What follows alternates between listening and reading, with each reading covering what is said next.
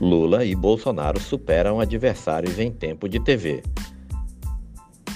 Apesar de ter tido pouco peso no resultado das eleições de 2018, quando o presidente Jair Bolsonaro saiu vitorioso com apenas 8 segundos no horário eleitoral gratuito, o tempo de TV voltou a ser um ativo eleitoral nas estratégias dos principais partidos na corrida pela presidência da República.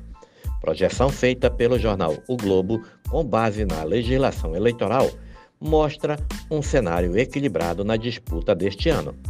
Com nove partidos em sua coligação, o ex-presidente Lula terá o maior tempo entre os candidatos ao Palácio do Planalto, com 3 minutos e 23 segundos em cada bloco de propaganda, o equivalente a 27% dos 12 minutos e 30 segundos do horário eleitoral que começa a ser exibido em 26 de agosto.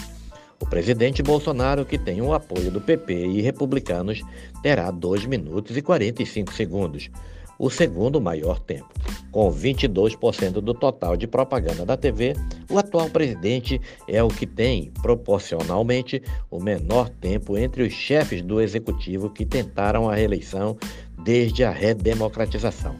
O percentual fica distante dos registrados por Fernando Henrique Cardoso, 47% em 98 e Dilma Rousseff, 45% em 2014. Mas se aproxima do tempo de TV de Lula na disputa pela reeleição em 2006, 29%. Com o PSDB, Cidadania e Podemos em sua coligação, Simone Tebet, do MDB, soma 2 minutos e 25 segundos de tempo de TV. Já Soraya Tronic, mesmo sem coligação, terá acesso a 2 minutos e 14 segundos puxado pelo peso de seu partido, o União Brasil, na Câmara. Isso porque o número de deputados federais eleitos em 2018 é o principal fator para definir o tempo de cada candidato.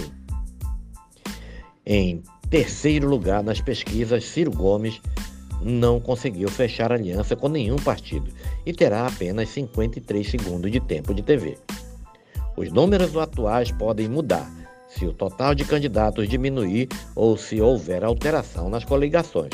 O prazo para registro das, dos candidatos e coligações se encerra na próxima segunda-feira. Os partidos que nas eleições de 2018 não atingiram a cláusula de barreira ficam sem acesso ao horário eleitoral gratuito.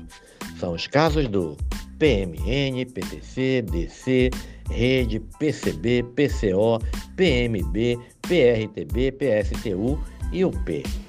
Especialistas em campanha política, horário eleitoral e propaganda negativa, o professor Felipe Borba, da Universidade Federal do Estado do Rio de Janeiro, avalia que a TV continua importante, apesar do crescimento das redes sociais.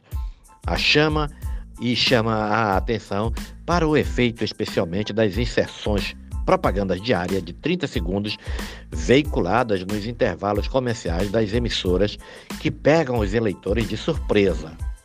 Assistir à televisão é um hábito disseminado entre os brasileiros. A eleição de 2022 é mais normal no sentido que as variáveis como ter fundo eleitoral, tempo de TV e apoio passam a ter importância maior.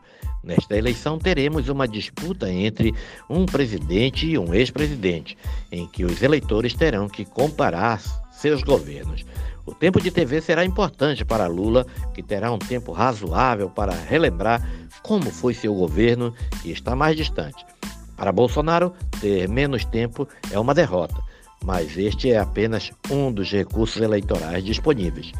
Professor de Ciência Política da Universidade Federal do Paraná, Sérgio Braga avalia que o cenário de 2018 não vai se repetir e lembra que Bolsonaro agora é candidato da situação.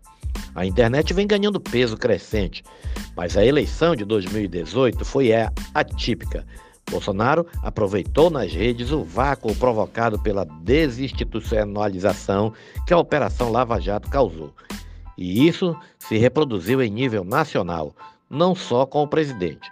Os dois formados, os dois formatos vão dialogar. O conteúdo produzido pela TV vai conversar e se adequar ao veiculado na internet. Um vai complementar o outro.